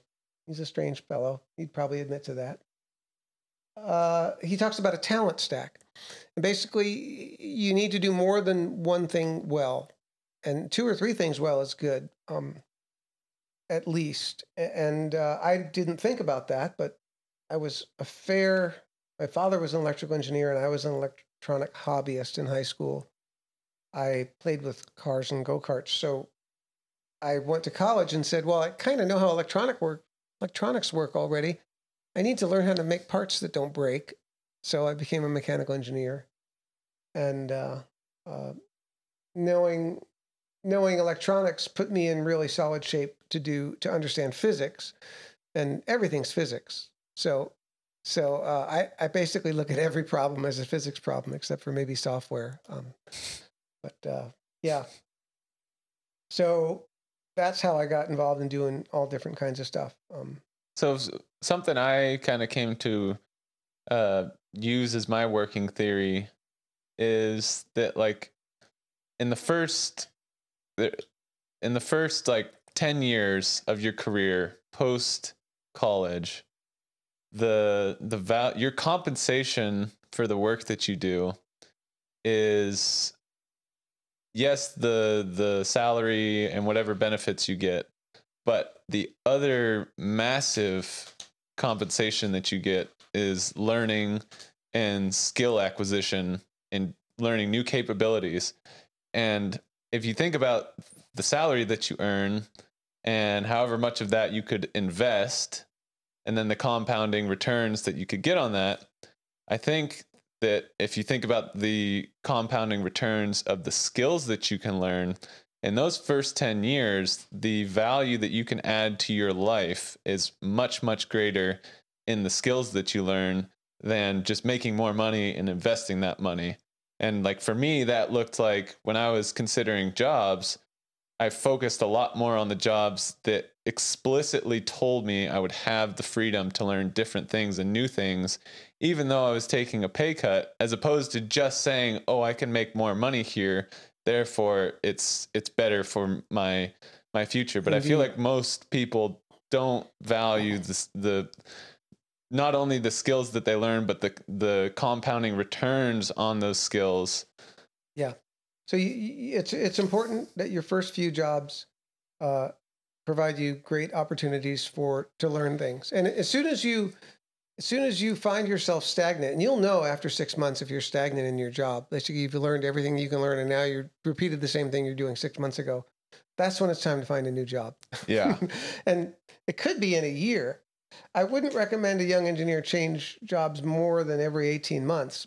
That's the thing. There is some trade off. You want to. But but if you had a darn good reason to change jobs 18 every year and a half for the first three jobs, and you could tell a story to the next HR person you're going to talk to that this is why I did that. You know, I I wasn't yeah, I was was I pretty much hit the hit the wall where I wasn't learning new stuff, so I moved on to a new thing. And and uh, you know, they might ask you, you know, are, are you gonna are you gonna hit the wall here and move on? And like, if you provide me with opportunities to learn new things, I will be here forever. if you want me to do the same thing over yeah. and over and over again, I probably shouldn't take this job right now. And I, I think if you can tell that story, even if it happens a few times, like if it's pretty unlikely that it'll happen two or three times in a row where you learn everything you can and then you're stagnant within like less than a two year period. Like it's unlikely that that'll keep happening. But if you can competently tell that story of I learned all these mm-hmm. things mm-hmm. and now I'm effectively coasting and I'm looking for something new, I think people will definitely realize. But I, it made me think of something that I'm I'm curious what your take on is because like I find that when you go to a new company or when you even just talk to a different company, they see your value so much greater than the company that you're currently at. Like the company where you're at somehow forgets about all the opportunity cost of finding of finding someone else. A, a good or, company doesn't, but yes. Maybe maybe that's true, but even then like it seems like a pretty ubiquitous phenomenon that you go somewhere else and you you get a better offer or they um like assuming assuming so, you're someone who's so. growing your skills right if you're growing your skills over time right. over the year that you've been at a company they think of the person that interviewed when you got there and then all of the skills they attribute they almost like take credit for them and say oh we gave you those skills well, they did but which they did but when you like you're you're on an equal uh, you're on an equal playing field. So if they they can devalue those skills because they think they they gave them to you. But if you go somewhere else and you say, "Hey, I have all these skills," they're not going to devalue them because you got them from where you did. So I think I think that's part of it. I, I think so. Uh, some some companies treat engineers as as plug replaceable units, and they think they can just buy more. Um, and they I've talked to, again, we're going to use the bean thing. Um, I've talked to CFOs that have said, you know, we'll just get a couple more smart people and we'll be able to do this. And I, here's here's okay. So you get into this position eventually where someone in, in financial management questions the value of your engineering contribution. Um, just tell them this: your your your experience at the company is an asset that is not logged on the books. It doesn't show up on the balance sheet. And and uh, if you think there's no value in that, fire all of my engineers and me today and hire a new staff tomorrow and see how well the company runs. Okay. So yeah, I think it's a lot easier to replace a CFO than an entire engineering development team. I got news for you. Okay, because the CFO job, while hard, is is uh, is it's much more defined. Com- it's compact. Math- it's yeah. mathematical, right? It's, well, it's, it's, it's yeah. There's an art and a science to it, but but it's uh yeah. It's less arty, more and you only have to have one, right? You only need to hire one guy. Uh, so so but but people have called me in on the on the rocks on that well, more than once, and and uh, yeah, like and the best if you if you're in a position where you've been wise with your money, and every engineer should, by the time you're five years experience, if you've been good, you have a year's pay saved up. At least certainly by the time you're 10 years experience, you should have at least a year's pay saved up. You should be able to look the CFO in the eye and say, you know, if you don't think you're getting every penny worth of value out of me that you're spending me, you need to either tell me and tell me specifically what it is, or just send me out the door. Mm. Because I want to actually provide value for what you pay me for. And if you don't think you're getting it, tell me. But if we're going to have this argument now that you're telling me that I'm not worth what you're paying me, I will go out that door if you like. Would you like me to do that today? And I might not be alone.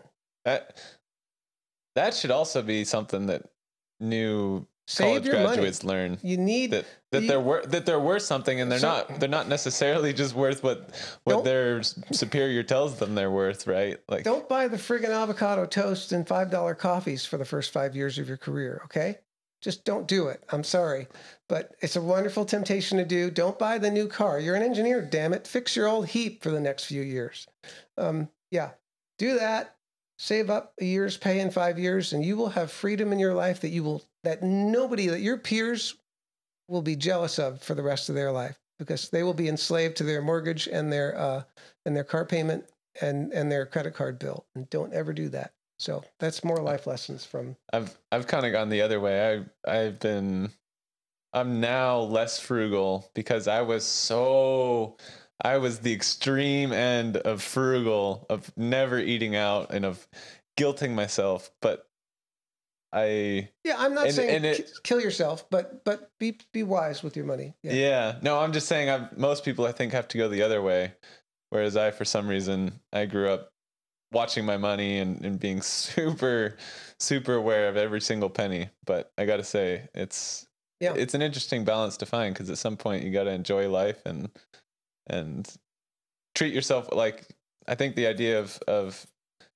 sp- spending your money on yourself first as opposed to everyone else and like like taking yourself out to dinner or Mhm. doing things like um Yeah. but savings equals freedom especially if you want to start your own company you have a year's pay saved up you could start your own company now if you have a great idea or you could take a pay a, a substandard pay uh, at a startup company uh, for giant stock options uh, and and say hey i can do that. I've got money in the bank.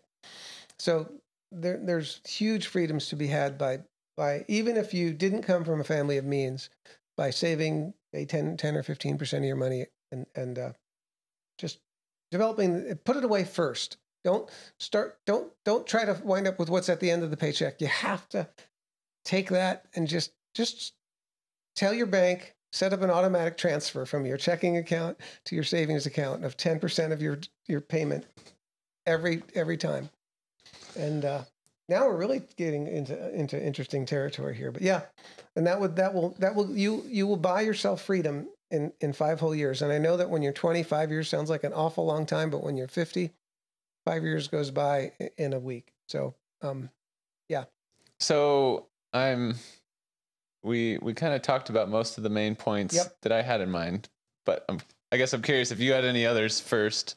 so we talked about the talent stack and you talked about you know getting good at lots of things Yeah. and the worst i i i have a you look at my resume if i wrote all the things i did nobody believes them they, they don't and they don't know what to make of me so it was a giant Why? Because they're too varied, or they're too varied Every, everybody so i mean just what did i do?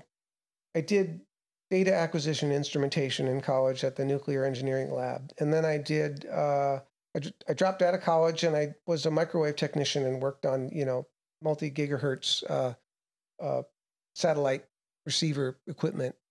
And uh, after that i was a tv repairman. And after that i was a sound man for a band and developed custom audio equipment crossovers and, and equalizers and, and uh, for, our, for our own sound system and design speaker cabinets and transmission lines and yeah and the list goes on right it's just all these varied things and and uh, yeah, I worked at a company that made law enforcement electronics, and I worked at a company that made truck parts. I worked at a company that made aircraft carburetors. I, I worked at a company that made unmanned aircraft. I developed fuel injection systems. I developed, yeah, it's just, it's too varied. People look at your resume and they go, "What, what do you do? I don't. I, you couldn't have done all these things. Nobody, nobody knows how to build an antenna and an exhaust pipe. I mean, what's wrong with you? Don't you have any focus?" Well, do you think that's that's the the same? is- That's that reminds me of the same thing that you were saying when you fell on your sword in that meeting.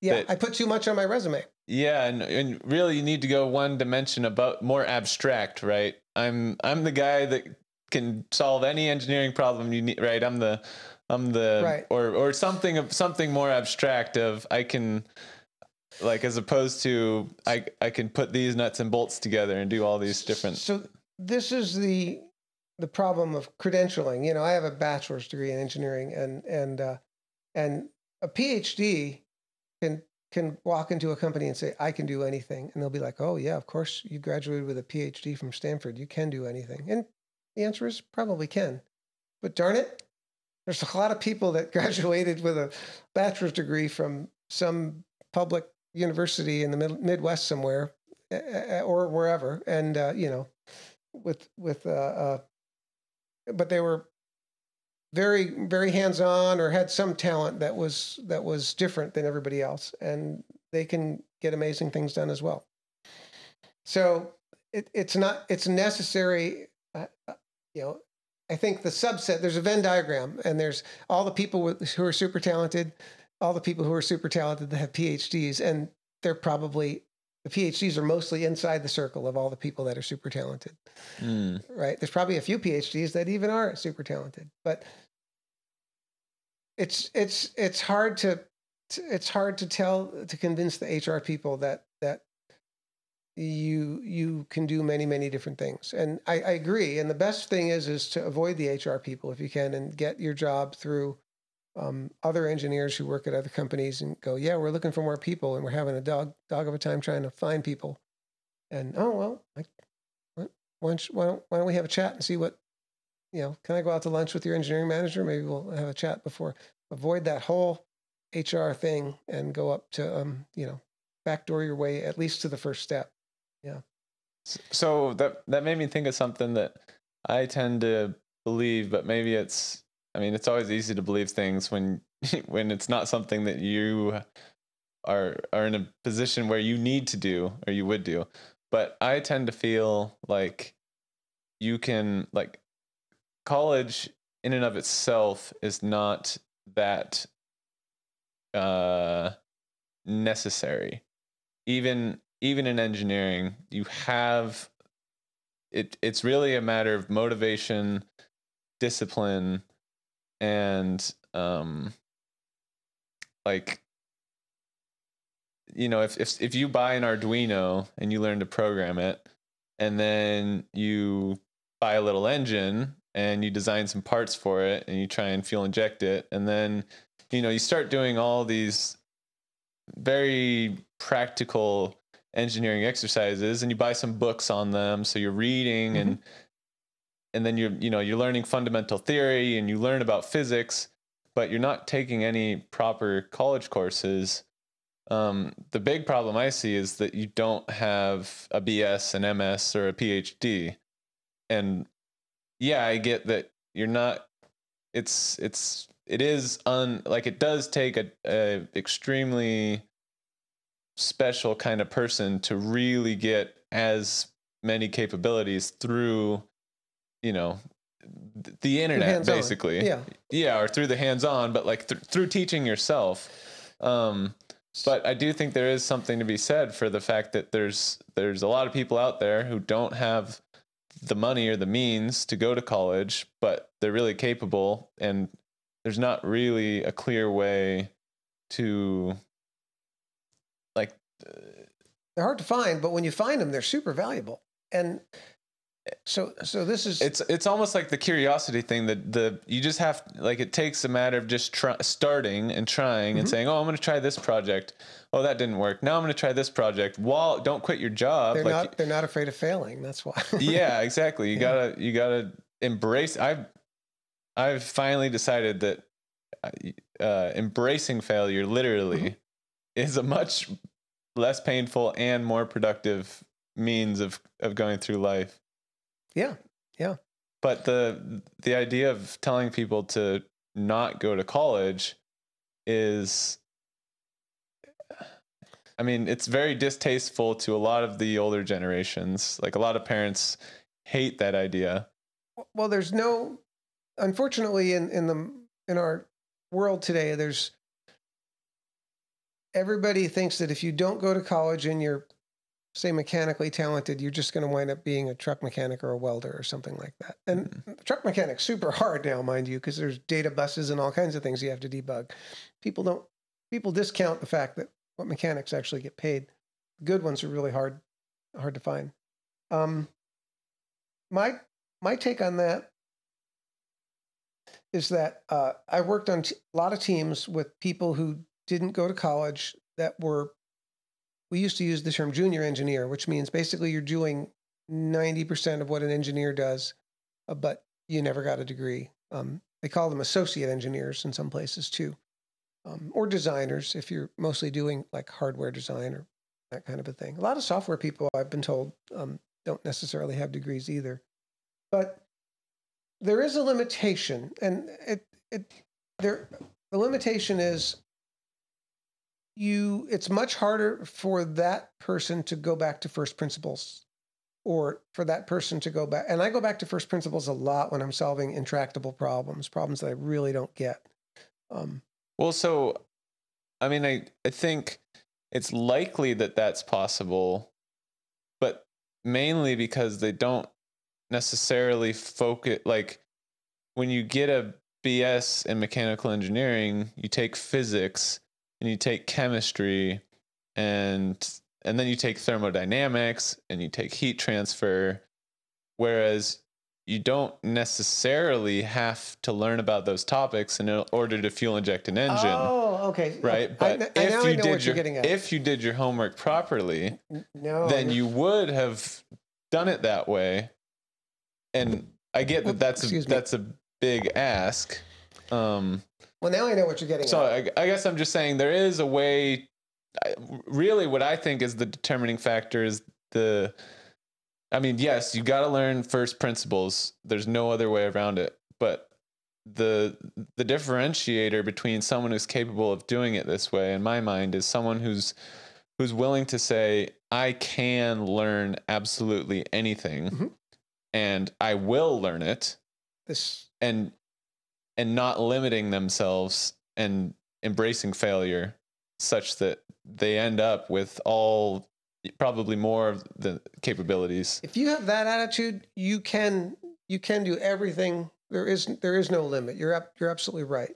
Um, especially now with things like MIT OpenCourseware and you know Stanford and MIT and whatnot have all these physics 101 is online. Go take it right? And if you're really serious about it and, and you know you could yeah you could do it. I think um, I think the interesting I think the interesting thing is there's not who who's your who's your guide. Unless you're really well read or you listen to a lot of the right people you're not going to know that you need to start with unless you're just a genius and you're not going to know that you need to study from fundamentals. You're not going to know that you need to understand physics at a fundamental level right. and all and all these concepts and build up or that like so it's almost like there is there is some level of high like um educational guidance that's still needed. Like all the tools are there but someone has to tell you like what i mean how how many times in the last four, three years we worked together? You know we've been working with solenoid valves and brushless dc motors and all that. And how many times have i said VL equals LDIDT. Yeah. Right? Okay. Yeah. That's like over first principles over because every problem that we've looked at eventually comes down to VL equals LDIDT. And and that's maybe that's um that solves the credentials problem because a lot of the th- reason people want to go to college is so that they have the credentials on the resume that they went to college. But so if someone walks into your office for a job and they can they can state all these fundamental laws and equations and hired right and they have physical experience of of building things and breaking things and see like if if they have both of those things that's i think the the fundamentals is really what the credentials means in practicality these days. That's and and uh i was a technician for a while as a college dropout and engineers young engineers didn't know how to solder you know electrical engineers and and uh, mechanical engineers didn't know how tight to tighten a bolt without breaking it because you could feel that with a wrench if you're an experienced bolt tightener, as the case may be. uh, so, so yeah, you're absolutely right.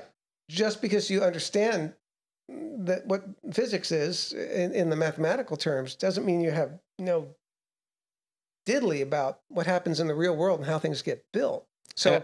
and and most people who leave engineering school, you talk about what you learn in the first five years. If you can work for a manufacturing company and learn how things get made, um, that opens your mind to what what you can do. So, but also not. It's important that you not limit yourself to saying I'm a manufacturing engineer, right? Yes. You have to go into that experience saying I'm going to learn about manufacturing processes so that I can move on into using that as a toolbox, mm-hmm. right?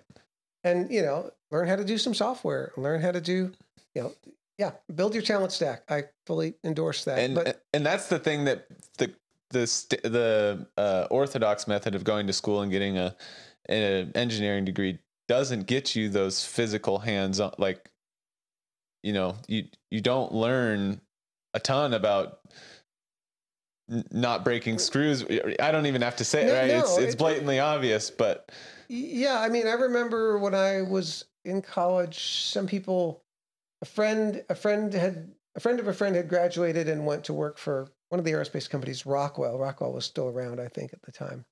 That's how old I am. And uh, uh, they all they they were working for one or two years, and and they all they were assigned was like one little hatch at one fuselage station on on the airplane. Basically, it was a one square foot piece of aluminum with half a dozen fasteners in it, and that was their thing.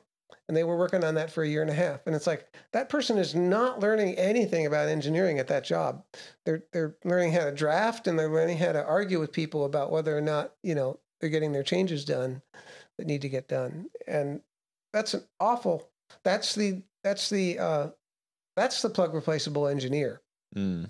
and that's the i'll call it the uh I don't I'm trying to find a word that's not too derogatory, but it's like the low functioning engineer. It's like you have a very narrow focus, you work on this one thing and you're expected to do that for the next umpteen years. And A, nobody wants to do that because they become a cog in a machine. It's like Mr. Incredible stamping insurance policies. Next, please, you know. Uh, yeah. That that said there is there is the obvious caveat that sometimes there are highly specific tasks that are worth specializing in. Mm-hmm.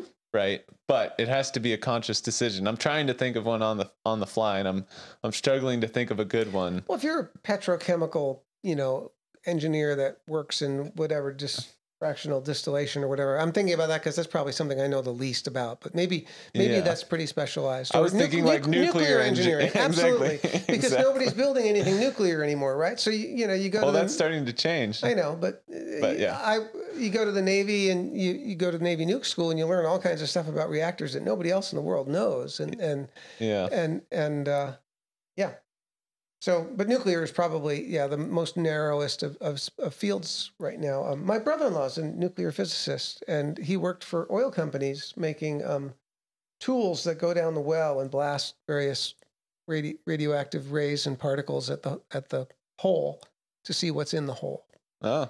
But so you can get a job as a nuclear physicist, but you're you're building nuclear tools rather than nuclear reactors, right? And and when you specialize in something like like any when you specialize so highly in anything, and that's all you know, you're almost 100% dependent on the market need for that. it's a good thing skill, he picked oil because right? oil, oil did in his career. He's retired just about now. Oil didn't go away, right? I mean, and he, well logging tools are, are ubiquitous and got more and more and more high tech over. So he picked a good a good niche, and he's a PhD. So see, some PhDs hand, hands on and everything. He used to tell me actually, really, I'm really just an engineer. like, like that's so bad, really? yeah. yeah. yeah. That's, that's but, probably uh, better. Anyway, it was funny to hear, but he, he did interesting stuff too. Um, so yeah, we've pretty much covered covered ground. I'm I'm getting close to talked out, I think. But uh, okay, thanks. Thank you.